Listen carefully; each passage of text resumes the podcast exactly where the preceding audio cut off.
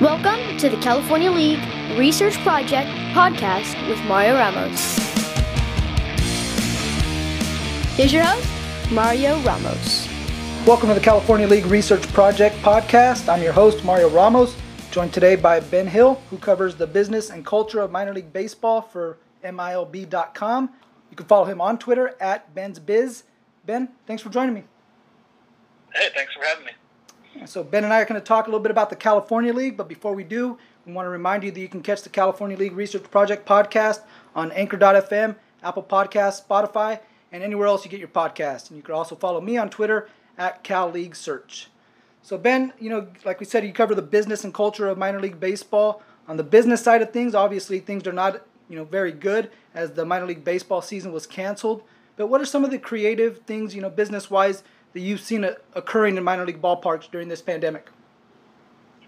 Yeah, well, you know, it's been a like everything else, it's been an, an evolving situation, mm-hmm. and uh, like for so many industries, it's obviously a tough time for minor league baseball. But yeah. uh, and you know, I, I'm doing okay. I, I have a job. I write about it, but uh, you know, it is a tough time to you know find things to cover. Mm-hmm. Uh, you know, in the absence of baseball, but uh, in a lot of ways, I, I found it kind of uh, invigorating or engaging to look around the minor league landscape and just the way there's you know creative marketing and promotions going on.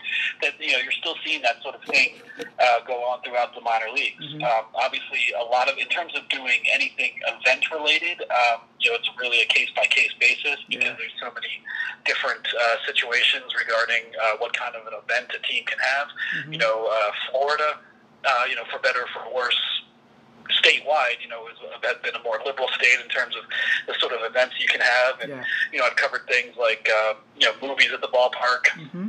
Uh, Daytona T- Tortugas did the first one, you know, had socially distant seating areas, uh, that kind of thing. You know, yeah. before that, I was writing about fireworks shows and team staging fireworks shows for people like in their cars in the parking lot, mm. uh, that kind of thing. You know, a lot of curbside concessions, especially yeah. early on when all this started. Mm-hmm. Uh, you know, teams still you know utilizing their kitchen and using their you know their uh, food service know-how uh, to make the concession items available. Uh, you know, kind of in a more uh, to-go restaurant-based context, yeah. and you know, creative marketing. Um, you know, uh, we obviously the season was officially canceled um, just about 10 days ago, mm-hmm. uh, June 30th, I believe. And, you know, in the wake of that, you know, and I have an article about this on MILB.com, you know, about the way the teams responded, uh, you know, with undefeated season Yeah. And then other teams taking a more irreverent approach and, uh, you know, Durham Bulls making a shirt that says "This is some bull shirt," or uh, Myrtle Beach Pelicans unflocking believable, or just saw one today, uh, Cedar Rapids Kernels um, saying "What the shuck," you know. So, by minor league baseball standards, that's edgy, you know. Yeah, yeah. affordable, family-friendly entertainment. Mm-hmm. So, you're not going to go too far down. Uh, you know that route in terms of profanity on a T-shirt, but it, I think it suits the times. You know, everyone's kind of saying, you know, what is going on right now? How are we going to continue to, uh, you know, function, be an asset for the community, do what we can? And, you know, I think it's, always, it's a creative industry and it's always been creative and we're seeing that creativity now, even though the situation is, you know, very strange to say the least. You listen to the California League Research Project podcast with Mario Ramos, joined by Ben Hill, who covers the business and culture of minor league baseball for MILB.com.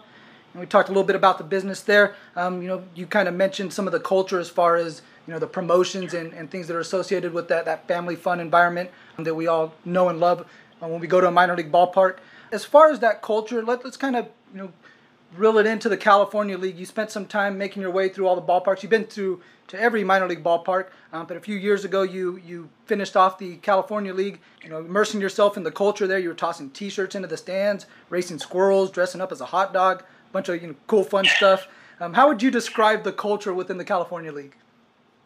Um, you know, it, it's you know, I, I love the California League, um, and I think that I, I like it for the there's a kind of diversity there, just in terms of uh, the sort of different types of ballparks, how old they are, mm. the way they're set up, different types of fan bases. Yeah. Um, and and for me, as someone who was you know, I grew up uh, on the East Coast and live in New York City now. Yeah. Um, it's, it's been a great way to not just go to California, but also go to locales in California that for me as an East Coaster that I might not end up hmm. going to otherwise. Yeah, you know, I have some friends in San Francisco or what have you. Mm-hmm. But in terms of going to places like uh, you know the Central Valley and yeah. you know Stockton, Visalia, places like that, mm-hmm. uh, that's what I love about minor league baseball in general is mm-hmm. that it kind of gives you context to do that sort of thing, and that's very true in the California League. Yeah. And uh, yeah, I've been to every team there, and including the two teams. Uh, you know, that most recently do not exist anymore. Yeah. Uh, the High Desert Mavericks and the Bakersfield Blaze, and mm-hmm. uh, really enjoyed both of those. In particular, Bakersfield yeah. Blaze and Sam Webb Stadium. I mean, mm-hmm. obviously that stadium uh, was a bit of a dump, but you know the people who worked there and yeah. the fans who did show up really loved it. So there was this kind of uh, real irreverent, almost punk rock spirit about the nice. whole place that uh, I really liked. And their team Twitter account still tweets from beyond the grave yeah. on occasion, so it's, it's good to see them. Uh, good to see them existing in some way, shape, or form. But uh, yeah, really enjoy the the, the Cal League. Um, you know, had some great times all over the place. Lake Elsinore Storm stand out as a place where I've had a lot of fun. Cool. Um, Stockton Ports, uh, San Jose Giants. I think that's just one of the greatest stadiums in all of minor league baseball. Wow. And uh, you know, I could go on. Well, let's go on there. You, that's a pretty lofty title there. One of the, the coolest stadiums in minor league baseball. What stood out about that stadium to you? Well, I like stadiums in general. Um, you know, as you said, I've been to them all. Mm-hmm. Uh, it took a while to do it, but I've been to them all, and uh, I, I found, especially once I got to every ballpark, and I tried to make lists of my favorites because it's the question I get asked the most. Yeah. Uh, you know, I did kind of some level by level lists, and I didn't choose San Jose as my favorite in Class A Advanced. Uh, that I believe I chose uh, Daytona Tortugas, uh, Jackie Robinson Ballpark, but I um, certainly uh, San Jose is way up there, and because it has to me what I, I like, it has history. It's an old mm-hmm. ballpark mm-hmm. with history and yeah. charm, and is a throwback. Mm-hmm. But it's also you know well run and well maintained, and feels very alive and vital right now um, in terms of like the kind of carnivalesque atmosphere. Mm-hmm. Um, you know, at the yeah. out on the uh, exterior concourse, uh-huh. and uh, you know all of the food vendors out there, yeah. and uh, all the old school signage, you know, in the concourse. Uh, you know, they had their own guy. The, the, the team did, you know, who did so much of the signage on site, you know, on the mm-hmm. outfield ads and on the concourse that just gives it this uh, classic feeling, and it's just you know steeped with history and um, a sense of fun, and it's just a creative place too. I got to be a contestant in the, I forget what the game is called, uh, but it's one of the coolest on-field games I ever saw. Where they uh, bring out that old red truck and you have to throw a ball and break mm-hmm. the lights uh, on the truck. Um, awesome. you know, stuff like that is really cool. And I got to uh, you know do an interview interview and do a story on uh, Super Churros Man. Uh, Paul Cerda, you know, who's a San Jose Giants icon. Yeah, yeah. Uh, you know what he brings to the place, and barbecue at Turkey Mike's, exactly. and you know, all that. There's just a lot going on at that place. Uh, for sure, yeah. I was going to hit up or mention Turkey Mike's if you didn't, because yeah, definitely that's one of the things that sticks out every time I'm there, for sure. All right, you're listening to the California League Research Project podcast with Mario Ramos, joined by Ben Hill. Uh, follow him on Twitter at Ben's Biz. Again, that's at B E N S B I Z. Check him out on MILB.com, where he's writing about the culture, uh, the business and culture of minor league baseball. So on MILB.com and through your Twitter account, you ran a Did You Know edition for each league, and the California edition, or the California League edition, featured some pretty cool and interesting tidbits. For instance, the Quakes are the only professional sports team in all the U.S. and Canada to have a name that begins with the letter Q. Um, another thing I found interesting, the best quote unquote promotion was the Lake Elsinore Storms Nothing Night, which you dubbed an anti promotion. Can you kind of describe that Nothing Night and what that is? Yeah, you know, it's one of my regrets thus far uh, in my career that I've not been able to attend the Lake Elsinore Storm Nothing Night game. Mm. And, um, uh, you know, some other teams have copied the concept uh, throughout the years, including mm-hmm. in the California League. Uh, Inland Empire has done one for a while as well. But Nothing Night is you know, as its name implies, nothing. You know, they they usually stage it yeah. kind of post July Fourth. You know, so July Fourth, you have a huge game, a sellout, fireworks, one of the biggest uh, nights of the year for a minor league team. And then yeah. usually, you know, sometime soon after that, or Monday or Tuesday, when you know everyone's kind of got that July Fourth hangover, so to speak, they do nothing night. And and the Lake Elsinore Storm, what I've liked is they really really commit to the concept. There's no ticketing. You know, just free to come in. Mm. They don't even sell uh, food. You, know, you can bring in your own food. Huh. Um, the, the crowd just stands up and sings the national anthem, you know, together. you know, they don't have a performer. Yeah. There's no PA announcements, no, wow. uh, you know, nothing coming on over the PA. Yeah, um, no between inning contest. So, you know, obviously minor league baseball as a business wouldn't work too well if that was the general approach. Yeah. But to just take one night and turn everything on its head Mm-hmm. and take away all the you know so-called bells and whistles Mm-hmm. and uh, strip baseball down to its essence is a really cool thing. And as you can imagine, I'm sure a very surreal thing. It, Yeah. it must, must feel almost like dreamlike to be at a minor league ballpark when nothing else is going on except baseball. And I've always wanted to experience that. Yeah, I'm interested too in how that affects the, the pace of play. You talked about nothing going on, you know, in between innings and stuff like that. I wonder if it just helps the, the pace of play and maybe get the game in a little bit faster. Yeah, it might just with some you know lesser distractions. Although the time between innings would remain the same. It's just yeah. you know no uh, goofy stuff going on in between. You know, t-shirt tosses Mm-hmm. Yeah. and uh, you know whatever pony races, whatever else might be going on. Uh, you're listening to the California League Research Project podcast with Mario Ramos, joined by Ben Hill, who covers the business and culture of minor league baseball for MILB.com. Um, you know, in, in minor league baseball, you know, there's been a, a, a shift, you know, as, not necessarily as of late, but where teams, you know, really want to, to branch out and have their own identity, something that, you know, obviously in the business sense is, is great for marketing. You know, we have the San Jose Giants who still take on their, their parent team name. There's the Danville Braves. There's the uh, Fredericksburg Nationals. You know, so there's some of these teams that are still hanging on to their, their parent club's identity. Um, you, as a guy who covers this and covers the business and culture, um, do you prefer that the teams represent their parent club or kind of stand alone and represent their, their, their own region?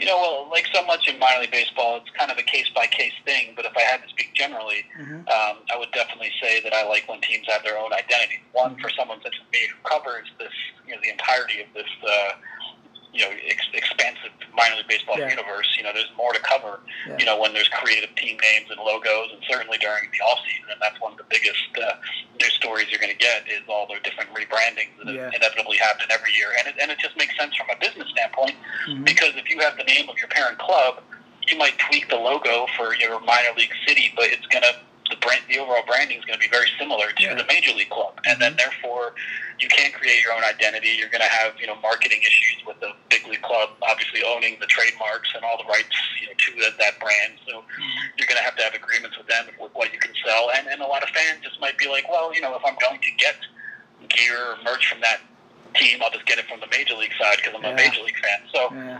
um, it really just makes sense uh, in most cases for teams to have standalone identities. You know, in the cases where they don't, it's usually because the team plays in an area in which the affiliate is very popular, and that association, you know, is something that's you know really treasured. You know, as is the case, you know, I would believe in San Jose, Yeah, yeah. and uh, and you mentioned Fredericksburg. You know, they are. Uh, you know, they were the Potomac Nationals, now now they're the Fredericksburg Nationals because they're playing very much in the market, you know, where the Washington Nationals play. Um, you know, and, and sometimes you have you know teams going against the grain recently. You know, in recent years, like uh, you know South Bend had a unique name. They were the Silverhawks, but then once they got a Cubs Yeah. affiliation, you know, they're based in Indiana, very much Cubs territory. You know, they sort of like, you know, hey, we're so proud to be a Cubs affiliate, and that's such a strong marketing tie-in for us. We're going to change our names name to the Cubs. Yeah. So you know, it is a case by case thing, and Okay. you know, I, I generally respect the direction teams want to go, but it's no surprise that the big picture trend for years has been towards unique identities because Yeah. uh, you know, and affiliations can you know come and go. Um, Mhm. so if you do have the name of your parent club, unless it's a real deep rooted thing, or unless you're owned by the, your your major league team, um, you know, the, it's kind of hard to market a parent club identity, especially when there's not a geographic tie-in and it might be subject Yeah. to change, you know, in two or four years. So it makes a lot of more sense to uh, you know have your own identity, and so of course I support that when teams do it, and it is kind of fun. I've learned not to be surprised, you know, um, by what names team teams pick. Um, you know, I remember I always use Chihuahua, the El Paso Chihuahuas Yeah. as an example, just because when they went with that name at the time, it was like, no way, they actually did it. I can't Yeah. believe it. And now, now that name seems kind of almost conservative. You know, Yeah, yeah. Now we have sense. jumbo shrimp and trash panda and what have you, but Chihuahua seems almost clean. So Yeah, it just kidding. goes to show how quickly things have moved in that direction. Yeah, well, you know, I'm not sure how things are going to play out. Minor league baseball, things might be moving in a different direction. Um, when we do get back out there on the field, uh, there's been talk of, you know, some major realignments as far as the minor league's concerned uh, with the major league affiliations. you know, what's what's your uh, you know, early assessment? I'm not asking for any breaking news or anything like that, but what's your early assessment on how things play out once we do get back out there on the field? Yeah, you know, it's really tough to say, and especially you know, writing for the you know quote unquote official site. You know, mm-hmm. we, we cover that news in a more uh, you know conservative way. Yeah, yeah. Just uh, just kind of waiting for things to you know develop. And mm-hmm. um, it, it's clearly it's called the PBA the professional baseball agreement. That's the, the governing agreement between major and minor league baseball. You know that's up for negotiation expires at the end of this season or what would have been you know this season. Yeah. although of course not having a minor league season. And uh, it's still tough to say exactly how it will play out because those negotiations still need to occur. Yeah. and um, I mean they've occurred to some extent but they have to continue. And um, no one could have seen you know COVID nineteen no. coming. Yeah. So as big as those negotiations were in determining the future landscape of you know minor league baseball and major and minor league baseball's relationship, mm-hmm. right now um, it's kind of been on the back burner because. Mm. You know, there's just been so much to deal with, just the day to day of uh, figuring things out with no season, and on the Major League Baseball end, of course, you know, scrambling to get their shortened season going. Yeah. So there's a lot more to um, you know, to how things work out. But it does look likely there will be less teams, you know, uh, going forward. But exactly how it all shakes out, you know, is there's still a long way to go on that end. Yeah, well, we'll keep up uh, with uh, minorleaguebaseball.com or MILB.com. Keep up with you on Twitter at Ben's Biz, and you know, keep up on the latest on what's happening with minor league baseball. Uh, ben, this was a lot of fun. Appreciate you taking some time, man. Hey, thanks for talking to me. And uh, yeah, the California League. Can't wait to get back out there. It's a, a great league, and um, I hope everyone who lives in the California market, you know, appreciates what a cool thing that is to have. Yeah, definitely, for sure. I want to thank you guys for listening to the California League Research Project podcast with Mario Ramos. You can follow me on Twitter at CalLeagueSearch. Be sure to catch more of the California League Research Project podcast on Anchor.fm, Spotify, Apple Podcast, or anywhere else you get your podcast. Special thanks to Ben Hill We'll see you guys next time. Peace. To check out more of the California League Research Project podcast, go to anchor.fm.